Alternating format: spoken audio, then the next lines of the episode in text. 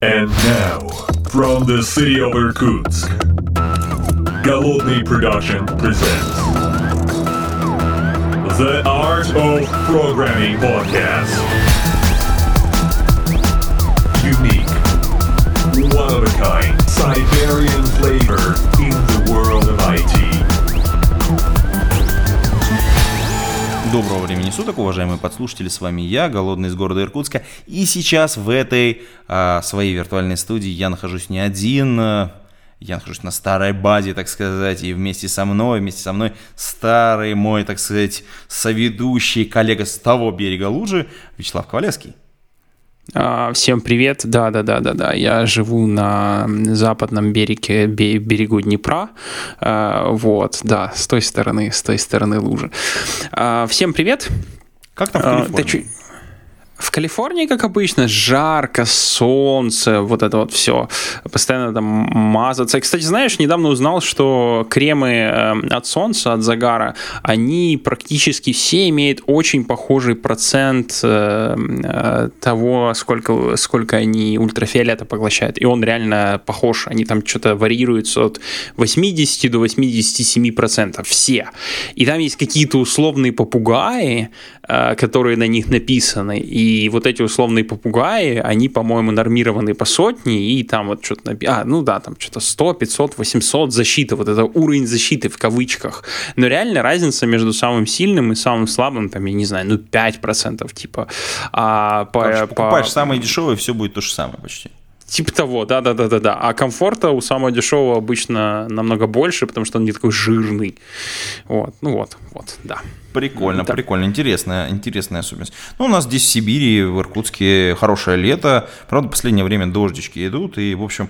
Но, но надо отметить, что в целом, в целом, очень круто, очень круто. Лето – это всегда хорошо. Вообще, вот лето, оно так вот, все идут в отпуск, Все куда-то пытаются на дачку, шашлычки, все дела. А вот э, правильные пацаны, они работают, потому что в- осенью можно и зимой съездить куда-нибудь, где тепло и хорошо, когда у нас здесь слякотно и противно.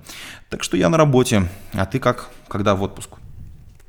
Я, ну как это, сейчас у нас э, 23 июля, это означает, что работать мне еще где-то с 9 утра до 65 лет. Ну, вот это.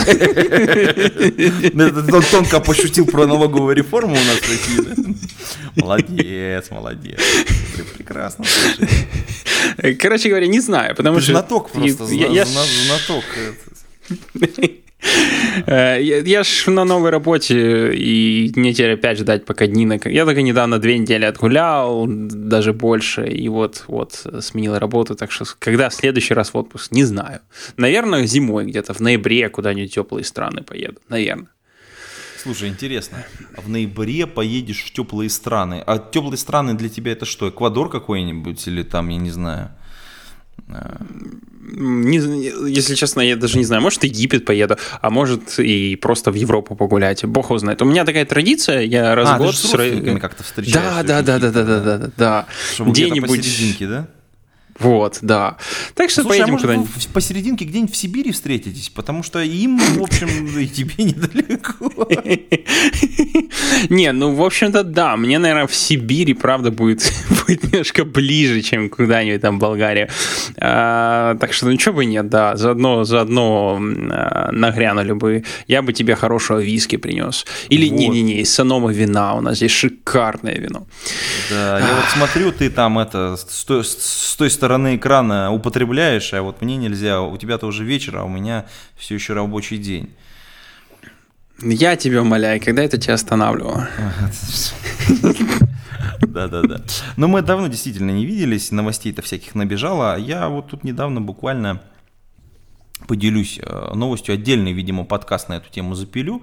У нас э, прошел в Иркутске хакатон, который я устраивал, ночной, традиционный, который много лет не проводился. Называется он Geek Night. Geek Night 2018 в этом году, соответственно, по номеру года. А, И это было, это было легендарно. А, Я, правда, легендарно неправильно произношу, там в середине там, Барни по-правильному произносит. Но в любом случае это было очень забавно, интересно после многих лет вспомнить, как это все делается.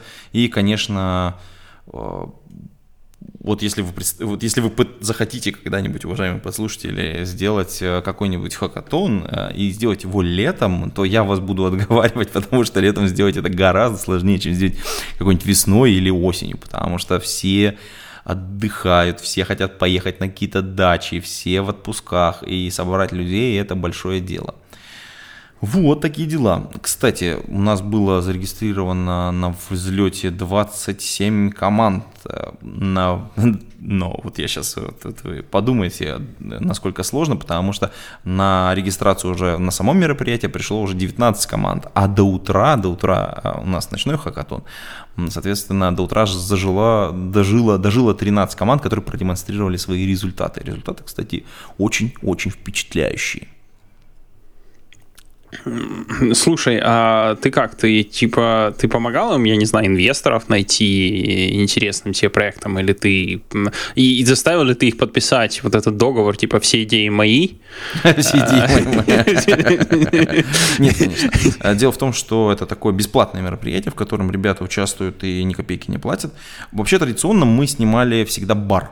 То есть как, бы, как это выглядело? Мы снимали бар на ночь откупали его просто полностью, закрывали для всех входящих, э, прокидывали туда более мощный интернет благодаря местному провайдеру, э, и, соответственно, ребята приходили, занимали столы, всю ночь ели, пили, и, соответственно, драйв, все дела. В этом году мы поступили немножечко по-другому, более только провели эксперимент, нашли большой зал, очень большой, это у нас есть арт-завод Доремберг, там есть огромное залище, Uh-huh. Рядом три, три бара, раковарня, еще какие-то бары, там пиво, все дела, буквально 10 метров от входа в этот, в этот зал.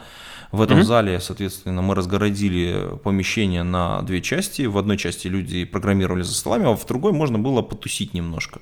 То есть всякие мешки отдохнуть, полежать, вот там прийти в себя, столы, чтобы можно было поиграть. Ну, народ играл на столочке, например.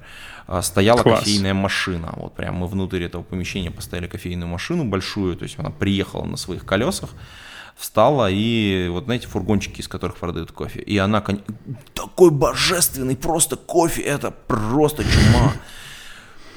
Ты не представляешь, вот я кофеман, я люблю кофе, я просто от него тащусь, это просто что-то с чем-то. Но, но вот, вот, ну, просто вот я пил кофе, пил, пил, пил и просто бесконечно. Всю ночь там девушка, у нее безостановочно работала машина, вот э, кофейная, которая готовила кофе, и она готовила кофе, какие-то напитки, всякие там, ну там кучу всего, короче.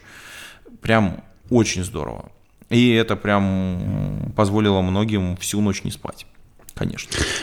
А, тебе бы, наверное, понравилось, понравилось около, около Сиэтловские городишки маленькие. Там дело в том, что огромнейший выбор унылого кофе прям это, это глаза разбираются, и ты прям даже не знал, что у этого печального и отстойного кофе есть столько огромное количество разных версий. И поэтому, да, такой, такой, это, это хорошо, это хорошо, я, я, я поддерживаю. Я прям хотел бы возле этой машины кофеечку распить. Ну. Слушай, а, а почему так плохо в Соединенных Штатах с кофе? Я почему-то никак не могу понять, потому что все вот говорят, что кофе отстойный. А, ну ты, ты, ты, ты знаешь, откуда появилось название напитка американо? Ну, ну, в общем, в Америке все же большое, да, все порции огромные такие. Ну и когда начали уже более-менее массовые, uh, массовые путешествия американцев в Европу, они приезжали в Европу, uh, просили кофе, им давали эспрессо. И обычно они первое, что спрашивали, это, а почему так мало? Ну, им туда просто воды наливали в это эспрессо. И назвали это американо Ой, прекрасно, слушай, какая великолепная шутка, слушай. Вот, ну, как бы вот так. Но на самом деле, да, у меня даже нет особо ответа на этот вопрос. Просто да, он плохой. Есть, есть много, много, вернее, не так. Есть много мест, действительно хороший кофе, но эти места нужно знать. А, а все кофейни направлены, наверное, где-то на на то же самое, что Макдональдс. В смысле, чтобы ты заранее знал, какое там будет качество. Ну, ты типа такой стоишь на улице где-нибудь в Л.А., у тебя есть Starbucks, которым, ну да, ужасное, но терпимое кофе. И еще пять каких-то кафешек, где может быть еще намного хуже. Э, ну, типа, ну окей, пошел Starbucks. А, а если ты местный, то да, понятное дело, что со временем ты узнаешь, где наливает вот то, что тебе нравится, научишься их просить правильно, но это вот разве что если местные. А так, да, это все печально. Слушай, это... А как это так? Э, чудовищная, конечно, история. Потому что я вот сейчас, э, вот прям периодически где-то, когда там ем где-то или пью, заказываю mm-hmm. кофе, и прям, ну, там вот в поездках мне тут э, весну-весну пришлось поездить достаточно много всяк, во всяких местах. И я понимаю, что настолько много ужасного кофе, но как-то оно так в перемешку. Mm-hmm. Вот где-то удачный кофе хороший, где-то прям хочется просто выплеснуть его, потому что это какая-то дрянь. А казалось бы, сервис, ну, кофе, кофейные зерна, там, ну, хорошая машина стоит не так дорого, кофейная, которая может это делать, а, ну, более-менее пристойный кофе. Ну, как-то странно. Ладно. Давай вернемся, собственно говоря, к нашему подкасту. А, да, есть, тут нужно сделать минутку, минутку релакса. Дело в том, что я говорю сейчас в новый микрофон. Это, сказать, я пока еще его до конца не настроил, потому что нужно с него погонять, поэтовать, посмотреть, как в разных режимах, немножечко настроить фильтры, э, посмотреть, как это все будет. И надо отметить, что этот микрофон, конечно, сделан, э, куплен на пожертвование, помощь моих патронов, к которым, кстати, любой э, подслушатель может присоединиться. Это очень просто. Зайдите на patreon.com голодные и задонатите немножко денег. Вот. И поддержите этот и другие выпуски моих подкастов. А здесь, собственно говоря, я хотел бы поблагодарить тех патронов, которые приняли участие ну, вот в этом совершенно замечательной покупке, которая будет нас всех радовать в ближайшее время, я очень надеюсь. Там, правда, Amazon косячил, но к этому мы вернемся. А пока я поблагодарю э, патронов. Федор Русак, Сторожук Богдан, Сергей Петров, Сергей Киселев, Сергей Винярский, Яков, Павел Ситников, Евгений Неверов, Никабуру, Дмитрий Долженко, Павел Дробушевич, Григорий Пивовар, Василий Галкин, Евгений Власов, Константин Коврижных, Лагуновский Иван, Сергей Жук, Алексей Кирюшин, Александр, Александр Кирюшин, Некис, B7W, Лео Капанин, Алексей Нестеренко и Никита Ложников. Спасибо вам, ребят, большое. И вот, э, кстати, возвращаясь, возвращаясь к истории с Амазоном. Амазон э, прислал мне не тот микрофон, точнее, как бы тот, но битый. Пришлось его возвращать, потом обратно. В общем, короче, целая история. В итоге я заказал совершенно другой микрофон, не тот, который изначально хотел, но, похоже, он звучит очень неплохо. По крайней мере, лучше, чем тот, который, который два раза отремонтирован. Эм, вот. Э, такая вот э, история про патронов. Присоединяйтесь. Кстати, у патронов есть специальный секретный чатик, э, где мы всякое обсуждаем, и несколько патронов присутствовали на хакатоне. Об этом я, видимо, расскажу в следующем подкасте. Давай вернемся к тебе и к Калифорнии. Вот ты же уволился из Амазона, там сразу все стало плохо. Ну, я уже пожаловался, поэтому ты можешь топтать их, топтать. Эм, что же это такое было? Я Ну, да, да, да, да, да. Там э, какая-то статья такая вышла Ах, слушай, совсем расплох меня, меня стал, неважно. Ну да, да, да. Это само собой связано с тем, что я уволился. А, а что произошло-то? Тебе э, без какой-нибудь фирменной открытки товар привезли? Или, я не знаю, или спасибо не сказали за то, что ты открыл дверь прямо сразу, когда, когда, когда курьер пришел? Что случилось? В общем, там история с тем, что микрофон оказался не новый, а, по, по, как бы, а должен был быть новый. И как бы его пришлось возвращать.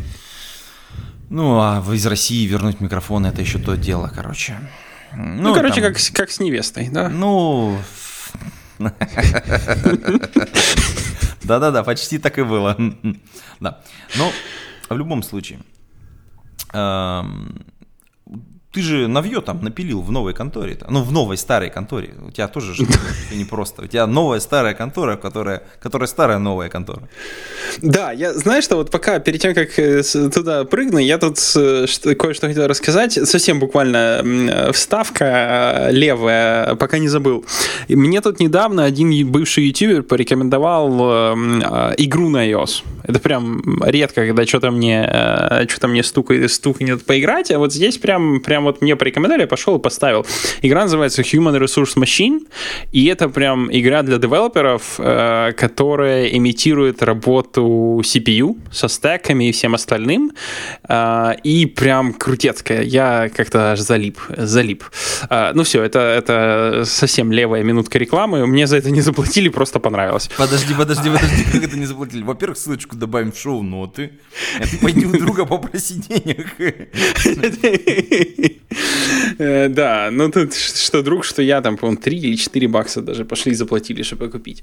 Ну, а, собственно, да, я в новой бывшей компании, теперь работаю опять, опять в Гугле, э, работаю над Google Cloud, еще более конкретно у Google Cloud есть такая штука Cloud AI, занимается искусственным интеллектом. Мы тут недавно выкатили кастомную операционную систему для Google Cloud, даже серию разных операционных систем, которые заточены под то железо, которое есть на Google Compute Engine.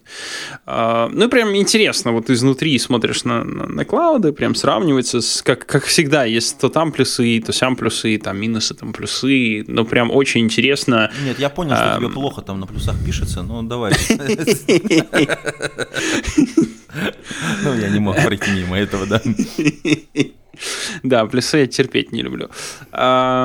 Да, ну как-то так. Ну вот, собственно, и все. А, больше, наверное, вы точно услышите на Cloud Next. Да, эта тема такая, она те- тем, кому надо, она интересна, но обычно этих людей мало. То есть, если вы делаете deep learning research, и вам важно, чтобы все выживали каждый, каждый цент из машинки, ну вот приходите к нам, у нас есть для вас. эм, Вот.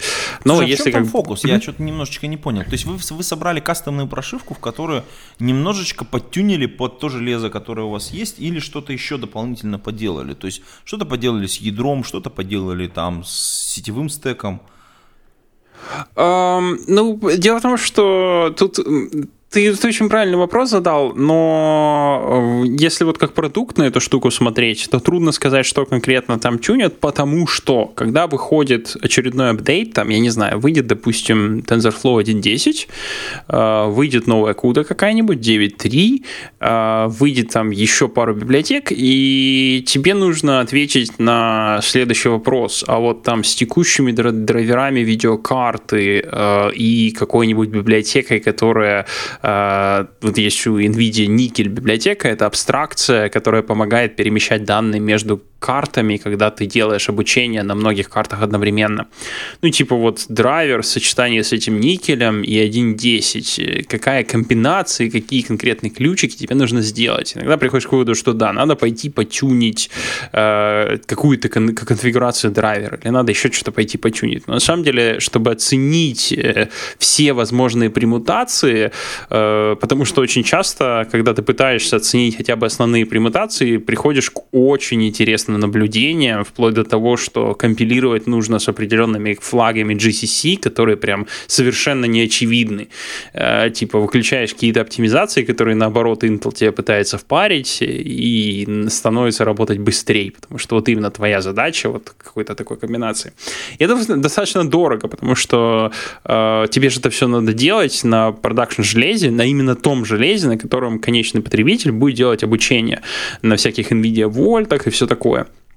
С- Поэтому даже если кто-то на стороне попытается сделать что-то подобное и заоптимизить все, что у него есть, это все продержится ровно до следующего апдейта, потому что потом надо начинать все сначала, к сожалению. Слушай, так получается такая гонка просто бесконечная какая-то. То есть вы, вы бесконечно тюните, э, собственно говоря, одно и то же.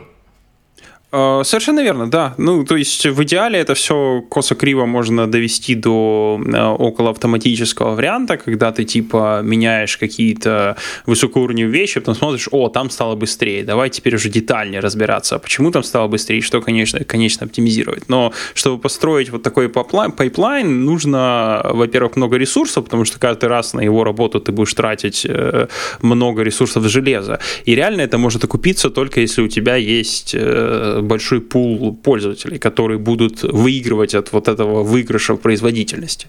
Потому что если у тебя нет большого пула, то это просто нецелесообразно делать. Ну, вот это economy of scale, да, и позволяет делать такие вот... Э, это по факту э, еще один ресерч поиска оптимума на пространстве, где ты на самом деле не гарантированно можешь найти, найти этот, этот минимум, а, вот. Но только очень странная задача, потому что обычно эту оптимизацию применяет на всяких нейронных сетях, еще чем-то. А у нас вот есть пространство, где ты можешь тюнить разные, разные флаги, еще что-нибудь. И mm-hmm. тебе нужно найти, где же здесь максимальная скорость. А любое увеличение скорости, там 3-5%, это на самом деле, ну, 5 вообще загнул, не всегда получается даже 5 выжить. Обычно тебя может отличать от э, публичных сборок там 2-3%, но эти 2-3% это все большие деньги. Э, на самом-то деле, если люди там поднимают кластеры из шести машин, на каждой машине по 8 NVIDIA вольт, там условно, и этот кластер работает несколько недель, то меньше его работы на 3% это заметно э, по кошельку. Да, это прям хорошо так. Слушай, а, а Слушай, ну, ссылочку, конечно, мы приложим в шоу-ноты на, на ваши дистрибутивы и вообще куда пойти по, посмотреть, mm-hmm. потюнить. А, я так понимаю, что у Гугла уже есть клиенты, которые за это платят и ходят и пользуются. А какая-то статистика общедоступная уже присутствует? Или там, или ее только вот на, на, на, на ивенте будут оглашать? Я не ну, то есть ответ, если краткий, нет, публичной статистики нет, насчет ивента я не знаю. Э, ну, вернее, не так. Э, э, если ты имеешь в виду статистика скорости, насколько позволяет э, улучшить производительность, то это да, это скорее всего на, на, на ивенте будет, пока что нету. Э, я там писал вот свои personal э, исследования, которые я делал, заплатив за свой кошелек. У нас же есть, как, в общем-то, у многих больших провайдеров такая штука, как preemptible GPU-шки. Это когда тебе дают GPU существенно дешевле, так, существенно-существенно дешевле, там, я не знаю, раз, раз 10 можешь его дешевле получить. Но фишка в том, что этот GPU тебе дают только если он никому не надо. Как только найдется первый же клиент, которому, который готов платить за нее полную стоимость, у тебя сразу инстанс гасится и отдается это другому клиенту. Но если у тебя не критично, типа ты поднял машинку, и, я не знаю, там хочешь проанализировать количество, э, скорость тренировки сети, ты не хочешь натренировать сети, просто скорость посмотреть. Ну, вот самое оно. Ну, или какие-то такие вещи делать, где реально ты свой сетап такой сделал, что тебе не важно, если там два из четырех инстансов вдруг умрут. Короче говоря, я поигрался немножко и некоторые совсем-совсем высокоуровневые данные опубликовал. Но опять же, э, их нужно с небольшой щепоткой соли э, воспринимать, потому что это вот именно личные, личные personal э, наблюдения. А, Слушай, а, ссылочку принципе... тоже надо, мне кажется, в шоу-ноты положить. Может быть, кому-то из наших подслушателей будет прям интересно пойти посмотреть это все дело. Так что надо бы не забыть эту тему. А ты, кстати, Конечно. упоминал м-м? историю с пайплайнами. То есть, я так А-а-а. понимаю, ты глубоко занырнул в нее. Да, да, да, да, да. Я прям посмотрел на разные вещи, как строить пайплайны, как э, в наше, в наше время хипстеры строят пайплайны, и прям нашел несколько интересных игроков. Один из них э, под названием Airflow, Apache Airflow, и другой Argo да, Project Argo. Оба из них довольно-таки интересные, и э, концептуальное отличие между этими двумя пайплами, то, что Airflow сейчас, подожди, не так. Давай зайду с другой стороны. Вот у тебя есть какой-нибудь CI? Ну, конечно, есть. Э, вот. А что ты для CI используешь? Ну, господи, Git, Travis, все дела. О, окей, окей, да, вот Travis, наверное, ближе всего к Argo будет. А, короче говоря, я, я вдруг оказалось для меня, что мир пайплайнов поделен на два больших лагеря. Один лагерь, который, мне кажется, уже давно проиграл, он в стиле вот эм, этого Team City, где до сих пор конфигурирование пайплайнов происходит э, отдельно от кода. То есть ты где-то там конфигишь пайплайн э, в UI обычно, и у тебя есть код, который он умеет подтягивать и запускать. И есть вторая крайность. Вторая крайность — это Argo, которая мне безумно нравится, в результате понравилась, где сам Pipeline Engine это такой небольшая надстроечка над Kubernetes. То есть, в принципе, у тебя даже нету сервера, э, у тебя даже нету сервера отдельного, который занимается пайплайнами. У Kubernetes есть э, понятие плагинов, которые прям встраиваются в Kubernetes и поддерживаются самим Kubernetes. Вот, собственно, Argo один из таких. У тебя в результате есть твой сервер Kubernetes, но нету отдельно стоящего инфраструктуры, даже нету там докер-контейнера для Argo. Вот, это реально плагинчик. И плагинчик безумно простой. Он все, что умеет делать, это вот где-то почти как Travis. Он подтягивает YAML файл, в котором описано пошагово, что нужно сделать. При этом каждый шаг — это контейнер, э, в котором нужно запустить и что нужно запустить. И, в общем-то, все. То есть даже если ты хочешь э, сделать э, общение между тасками, то тебе самому нужно выдумывать велосипед, типа одна таска обновляет какую-то базу данных, другая таска с этой же стороны айдишник читает. И по факту ты пишешь, э, каждый шаг это по факту написанный CLI. А твой Argo этот CLI будет дергать э, при, перед, э, и передавать на фот некоторые аргументы. Прям... Чума. Звучит прям как чума просто. Uh, ну, дает гарантированно, если правильно сделать, то дает гарантированно иммютабильные и воспроизводимые билды, потому что тебе все нужно полностью все передавать как ходящие аргументы для, для инициализации твоего пайплайна, типа прям вообще все. Единственное, что у тебя есть, это рандомный айдишник, который присвоен execution у конкретно, вот конкретно одного инстанса пайплайна. И, в общем-то, все. Э, и прям очень круто. Я, этим проникся, и я просто сначала по непониманию посмотрел на Airflow, ну, по разным причинам. На самом деле, потому что мы недавно выкатили в Google Cloud Composer, это типа, как это называется, on, on-premises solution, э, как, как же он, он perm... Не, не, как же это правильно сказать? Сейчас, сейчас, сейчас. Вот как Kubernetes Cloud называется? Вот термин такой. А, господи, этот, как он? Как это правильно сказать? Management Solution, короче Management Solution, да. да.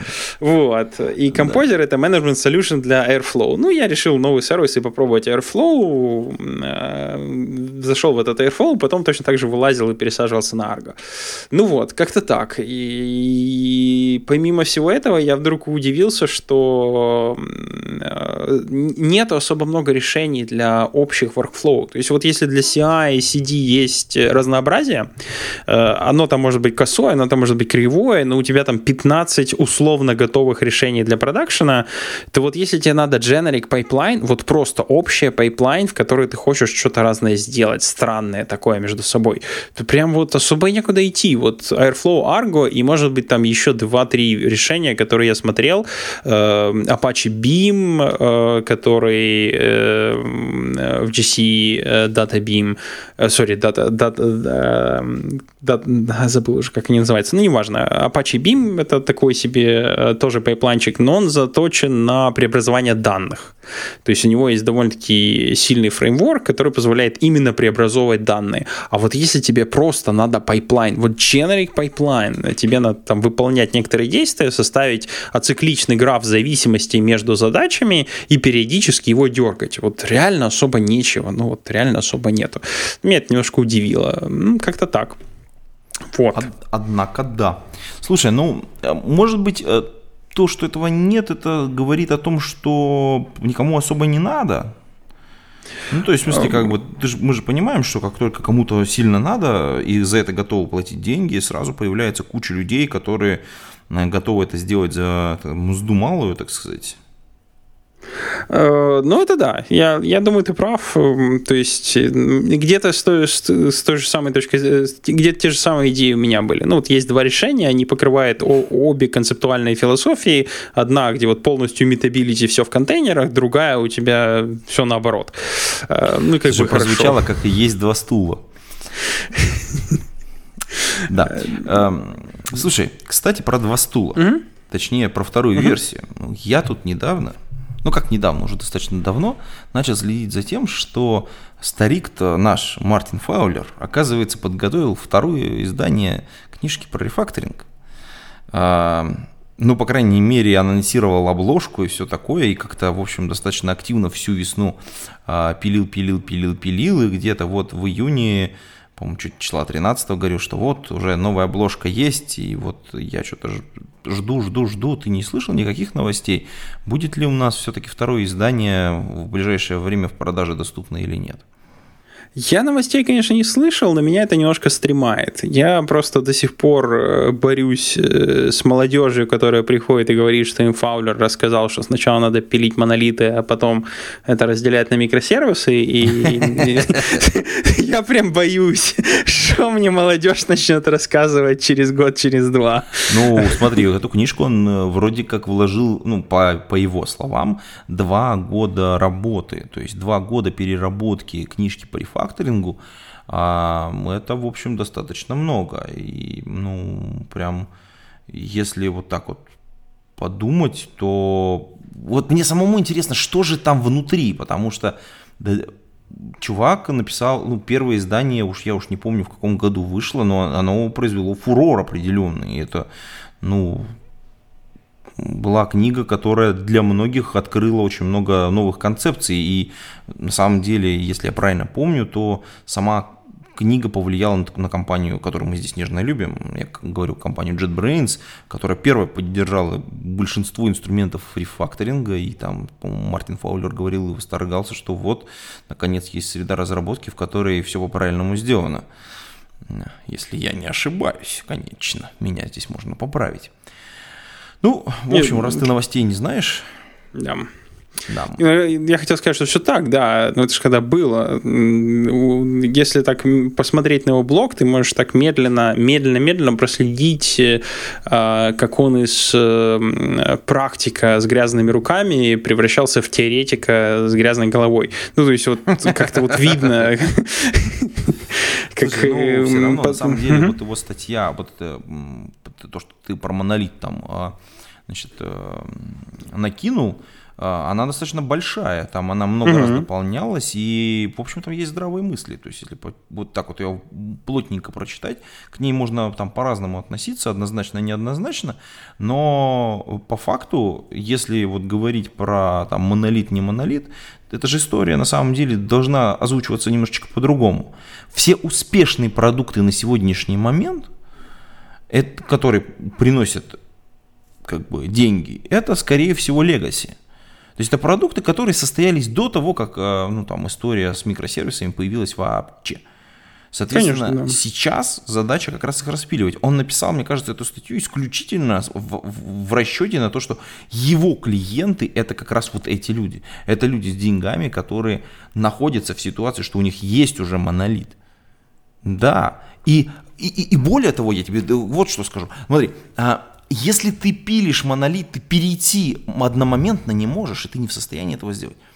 Даже осознавая то, что тебе нужно делать а какие-то микросервисы, ты будешь очень долго подходить к тому моменту, когда ты первый кусок отпишешь от своего продукта. И ну, в, моей, в моей практике, то есть есть компании, которые там, там годы готовятся к тому, чтобы что-то начать отпиливать. Ну, то есть, в смысле, прям там внутри прибираются, это же очень, очень такой тяжелый процесс. Нужно сделать внутреннюю опишку, чтобы разделить, э, там, сделать слабосвязанность, э, слабосвязанную структуру. Это там нужно, так сказать, базы поделить, там, ну, ну там прям реально много работы. А у тебя сверху продуктовая работа сыпется на твой продукт, он же приносит реальные деньги.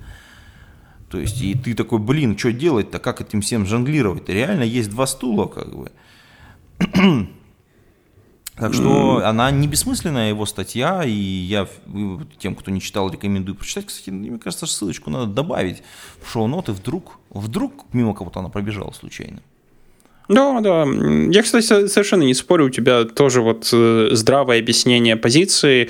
Просто ж, э, статья-то ратует э, не совсем в таком виде за, за вот эту вот вещь. Потому что, да, она-то вот где-то об этом, но не совсем в таком виде. Потому что молодежь-то читает и потом приходит и говорит, надо с нуля писать монолит, а потом когда-то мы начнем его переводить. Эм, вот. Если бы она, эта статейка не приводила вот к таким конкретным последствиям, ну, наверное, и, и ругани на эту статью было бы меньше. Но хотя, возможно, вот это и была и цель. Ну, помимо того, что вот, вот донести одну мысль, которую я сказал, еще задеть и холиваря. Как-то так. Хорошо. Эм, а книжные новости у тебя какие-нибудь есть? То, что мы как-то, раз уж на книжную стезю-то вступили, мне кажется, надо продолжить. Это бравое дело. Да, я тут недавно книжку осилил, которая мне очень понравилась, называется Four Disciplines of Execution, четыре дисциплины выполнения, наверное, так переводится, я, честно говоря, перевод даже не знаю. И прям очень крутая книга, она, как человека, который немножко там проходил мимо военной тематики в прошлом, очень близка, очень нравится она сводится к тому, как правильно, э, как правильно расставлять приоритеты и как правильно добиваться их выполнения. И там есть очень много разных интересных мыслей. Я попробую только несколько, которые активнее всего использую. Я там много чего оттуда начал использовать в своей команде, но э, самое активное. Значит, э, дядька говорит, что у вас должен быть один самый важный гол – вот одна цель, допустим, на квартал самая важная. Подожди, а, а это кто угу. автор-то? Случайно не Ой. Кови? Шон Кови? Эм, слушай, я не знаю. Вот, к сожалению, у меня очень плохая память на, на имена. Сейчас э, посмотрю, пойду погуглю. Э, Крис Маккенси, Джим... Шон Кови, да, и один из трех. А она есть, кстати, на русском языке. Если, я правильно, если я правильно вот так вот это на слух воспринял, но на русском она называется что-то типа как достичь цели. Вот я помню, что когда я ее смотрел, у нее как раз э, другое, настолько другое название про эти дисциплины, что э, ты как бы сначала думаешь, что, ребята, почему вы пытаетесь совершенно другое название продать-то, ё-моё. Но это бессмысленный, беспощадный русский маркетинг. Давай вернемся, как бы, собственно говоря, к оригиналу. Да, и так вот, да, основные, собственно, ну, несколько основных мыслей, которые я подчеркну, это первое, то, что нужно ставить одну задачу, вот реально одну задачу, и эта идея мне всегда импонировала, потому что вот у военных очень часто есть одна самая главная задача, с которой они работают, а, и все проистекает оттуда, то есть есть хорошая фраза, мы выбираем э, битвы, которые выиграют нам войну, вот, вот выиграть война – это вот та основная задача. Вот э, у него тоже есть хороший пример. Если вы делаете продукт, то нужно понять, какую конечную задачу вы преследуете. Это может быть э, прибыль, это может быть число пользователей. Ну, в общем, какая-то должна быть метрика. Она должна, само собой должна быть измеряема. И отсюда вытекают уже все более мелкие задачи. Но дальше э, одно интересное следствие, которое, возможно, большая часть менеджеров тоже знает, но э, я никогда для себя это хорошо так не формализовал. Он делит все метрики на две категории. Он называет их lag metrics и lead metrics. И lag metrics — это метрики, на которые ты уже не можешь повлиять. Ну, например, э, метрики количества продаж. Вот ты выпустил книгу, и у тебя книга продается сейчас, вот текущий момент, допустим, в сутки 10, 10 экземпляров с потолка сейчас беру циферку. Так вот, 10, это, кстати, та очень метрика... неплохая цифра для, сам... и для первой книги, прямо вот я вот скажу, ну, смотри, если ты выпустил книгу, ну, то есть для, просто ага. для подслушателей, да, 10 э, книг э, в день, 365 ага. Э, дней в году, в общем, достаточно просто помножить одно на другое, это будет около там, трех с половиной тысяч книг, скорее всего, mm-hmm. там выходные, то все что-то сожрется. Ну вот три с половиной тысячи – это хороший тираж для первой книги, которая вот прям вот только-только вы начинающий автор, и там без допечаток, условно говоря, сейчас на российском рынке книг, это, извините, немножечко про книги, угу. там всех новых авторов прогоняют через тысячу экземпляров. То есть первую тысячу продают, потом допечатают. Тысячу продают, потом допечатают. Ну, понятно, крутым товарищам, конечно, сразу могут и десятку влепить, и двадцаточку влепить, но вот только-только-только-только, э, чтобы не рисковать, чтобы не лежало все на складе, чтобы не, за, не затаривалось все, печатают всего тысячу экземпляров.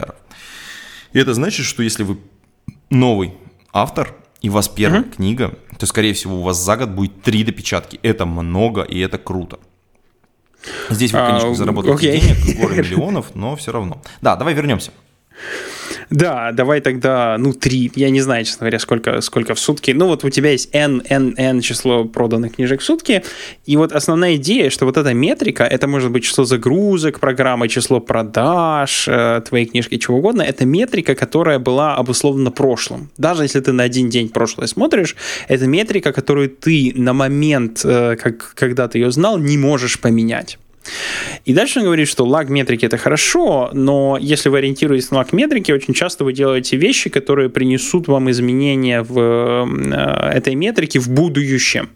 И он вводит такое понятие, как lead measurement. Lead metrics — это метрики, которые э, э, ориентируясь на которых вы увеличите продажи или увеличите ваш, ваш lag метрик в будущем. То есть, если вы поменяете lead метрик сейчас, это ну, в теории гарантированно поменяет lag metrics потом. Ну, что это значит? Например, вот э, э, он приводит один из примеров, магазин, да, где э, lag metrics — это выручка, вот просто тупо выручка, за которой они следят, а lead measurement может быть время, э, э которое э, на прилавке пустовал самый популярный товар, отсутствовал самый популярный товар.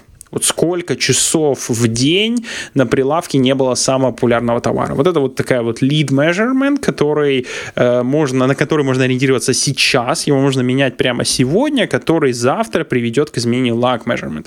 Ну и дальше он приводит некоторые вещи, как хорошо рефакторить эти lead measurement на основании того, насколько они хорошо коррелируют с lag measurement. Э, типа, например, э, в софтваре это может быть э, сколько development адвокатов ты э, проконсультировал по своему новому продукту потому что это те люди, которые будут говорить э, с твоими клиентами. Или ну, что-то банальное, time to market новой фичи. Сколько у тебя занимает время от идеи до выката, выката нового функционала, который просили клиенты.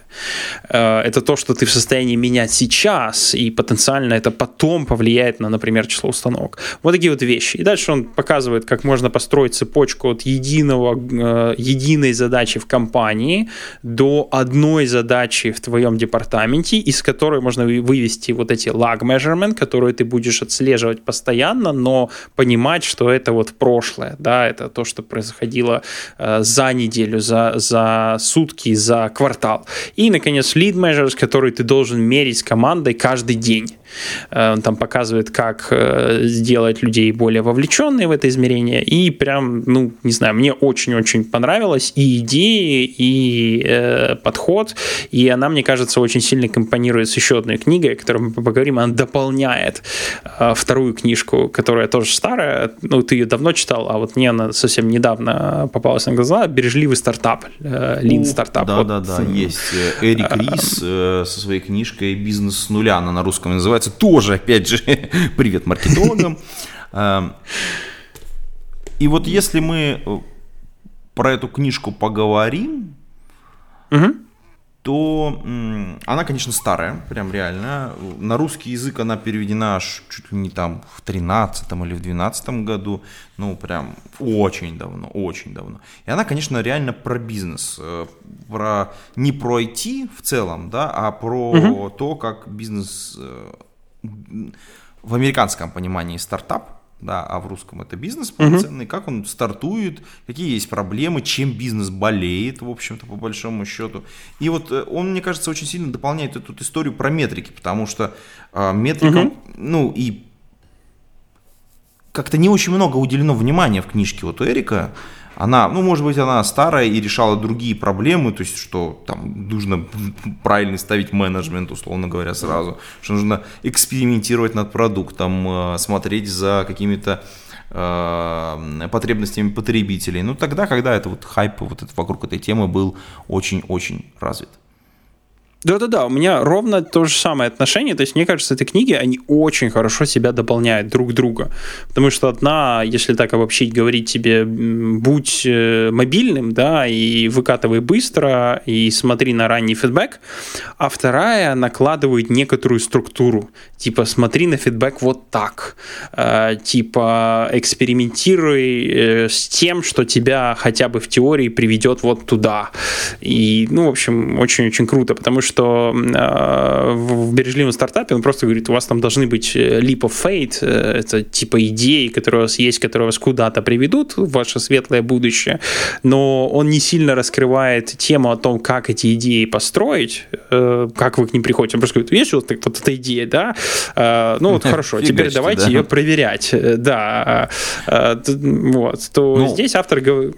Да-да-да, но про оценку у него достаточно интересная, здравая вещь есть. У меня есть любимая цитата из книжки, э, ну, собственно говоря, Эрика Риса, которая звучит следующим образом. Э, ну, про, это книжка, ну, цитата про оценки, скажем так. Угу. Почти все продукты, даже те, которые терпят неудачу, привлекают хоть сколько пользователей. У них есть хотя бы минимальный рост и какие-то положительные результаты. Но одна из самых главных опасностей для стартапа – оказаться в стране живых мертвецов.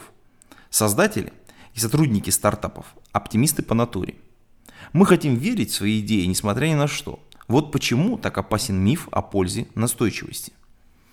В этом смысле Эрик Рис вообще на самом деле очень крут, потому что он говорит, ребята, вы как бы соизмеряете объем рынка, а, объем того, что вы смогли получить на своем продукте, и как-то пытаетесь как-то common sense применять, ну, здравый смысл. Потому что, ну, да, ваш продукт взлетел, вроде как какие-то пользователи у вас появились, но что вы от этого на самом деле можете как бы плясать? Пойдете вы в гору, вы останетесь среди вот этих вот мертвецов или, ну, там вам нужны какие-то другие характеристики, не только те пользователи, которые оказались в вашем приложении. Но про это, кстати, не очень много рассказано в книжке. Да. Да. Эх. Э, слушай, ну что, может, понемножку будем финалить? Эм, да, слушай, мне кажется, мы вполне. Тут три книжки, два продукта, вполне ок. А, ссылочки ты мне пришлешь, мы их положим в шоу-ноты, а с нашими уважаемыми подслушателями будем прощаться. Ну а скоро вас, уважаемые патроны, подслушатели, ожидает выпуск, посвященный ночному хакатону, который недавно закончился в городе Иркутске. И кое-что про это более подробно расскажу. А на этом мы будем с вами прощаться. Пейте кофе, пишите Java. До скорых встреч. Пока-пока. Всем пока.